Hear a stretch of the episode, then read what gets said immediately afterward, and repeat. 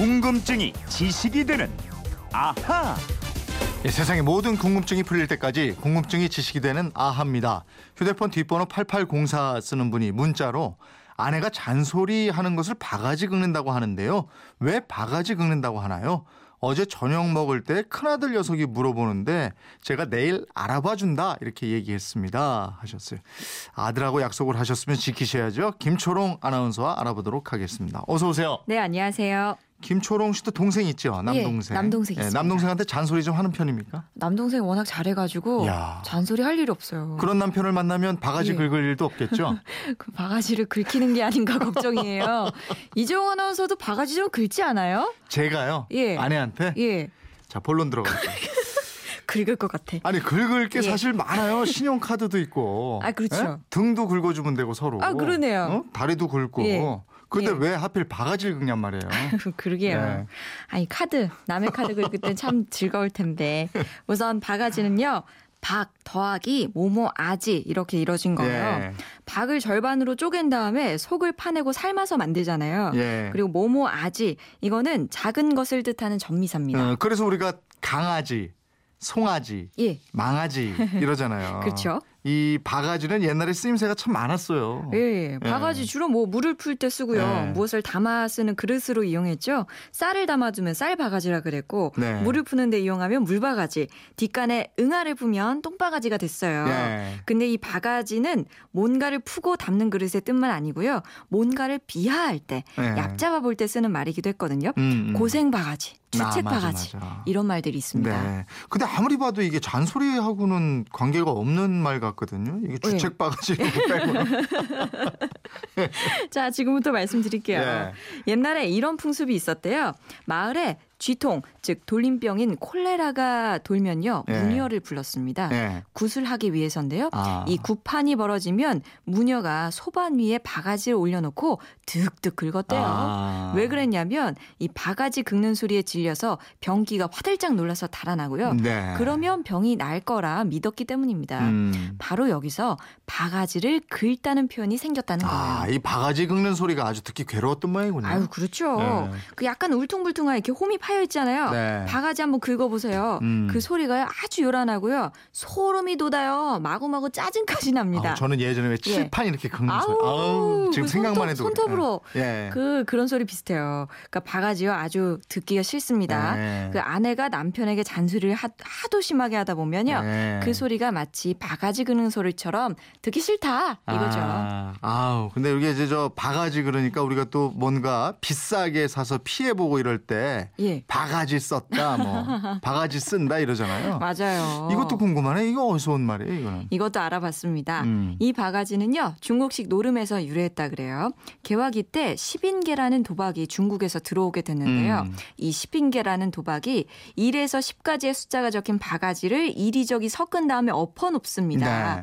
그리고 물주가 어느 한 숫자를 대면 그 숫자가 적혀 있을 것으로 예상되는 바가지에 돈을 거는 노름이에요. 아, 그럼 바가지에 돈을 건 다음에 바가지를 이렇게 휙 뒤집어 보는 거뭐 그렇죠. 이런 거예요? 네, 이거 네. 물컵으로도 많이 하고 그랬었는데 네. 이 각자 자기가 가져간 바가지의 숫자를 확인합니다. 음. 물주가 말한 숫자가 적힌 바가지에 돈을 건 사람은 네. 다른 숫자의 바가지에 걸린 돈을 모두 갖게 되는 거고요. 네. 만약에 물주가 말한 숫자의 바가지에 아무도 돈을 걸지 않았다. 음. 그랬을 때는 물주가 손님이 건 돈을 전부 가져간대요. 네. 이렇게 바가지에 적힌 숫자를 맞추지 못하면 돈을 잃잖아요. 네. 그렇기 때문에 손해를 보는 걸 바가지 쓴다. 이렇게 한 겁니다. 야, 이거 그럴 듯하네요.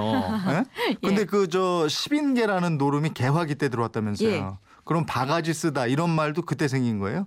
어, 이 유래가 맞는다면 한 뭐 백 몇십 년쯤 그렇게 된 거고요. 네. 그래서 뭐 그보다는 물바가지나 똥바가지를 뒤집어 쓰는 것에서 아. 유래한 말이 아니냐 네. 이런 설도 있습니다. 음. 특히 똥바가지 쓰는 건 남이 져야 할 책임을 억울하게 뒤집어 쓴다 이런 음, 뜻이잖아요. 음, 음, 음. 여기서 물이나 똥이 빠지고 음. 어루, 억울하게 손해를 보다 뭐 부당하게 책임을 지게 됐다 네. 이런 말이 생겼다는 거고요. 음. 또이 역시 추측일 뿐이고 바가지 쓰다 이 유래는 정확하게는 모르겠습니다. 그렇군요. 예. 근데 이 말이라는 게 그래요. 누가 딱 정한 게 아니고 어느 순간에 이게 태어나서 성장하고 또 변하고 돌아다니고 이러니까요. 예. 아까 바가지를 긁는 게 주로 이제 아내, 예, 그죠? 예. 아니면 마누라 이러는데 마누라는 그럼 어디서 온 말이에요?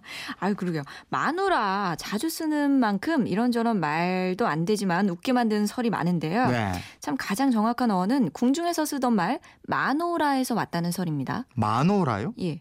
이게 무슨 말이에요? 마노라가. 이 마노라는 15세기에 편찬된 삼강 행실도에 처음 등장하는데요. 음. 여기에서는 주인이라는 뜻으로 쓰여요. 또 한중록에서는 마노라가 왕, 왕대비, 세자, 세자벤과 같은 그 궁중의 높은 인물들 있죠. 예. 직접 지시하는 데 쓰였고요. 대비 마노라, 음. 선왕 마노라, 우전 마노라 음. 이런 식으로 쓰였어요. 그러면 마노라가 남성에게도 불렸다 이건가요? 그리고 저 그- 그렇게 궁중 인물과 결부된 존칭으로 이게 쓰였다 이건가요? 어, 그렇게 되죠. 예, 예. 그러니까 결론적으로 보면 이 마노라는 높은 존재였고요. 여기서 파생된 마누라 역시 높은 말이었다는 거죠. 아. 집집마다 마누라의 쩔쩔매는 남편들 보면요. 전혀 근거가 없는 것도 아닌 것 같아요. 그러네. 이게 높임말이네. 우리는 그걸 낮춰서 부르는 말인 줄 알았는데. 사실 듣는 입장에서는 아내라고 예쁘게 불러줬으면 좋겠어요. 그래요. 아니 근데 예. 이게 높임말이니까. 어? 예. 마누라 듣고 있나?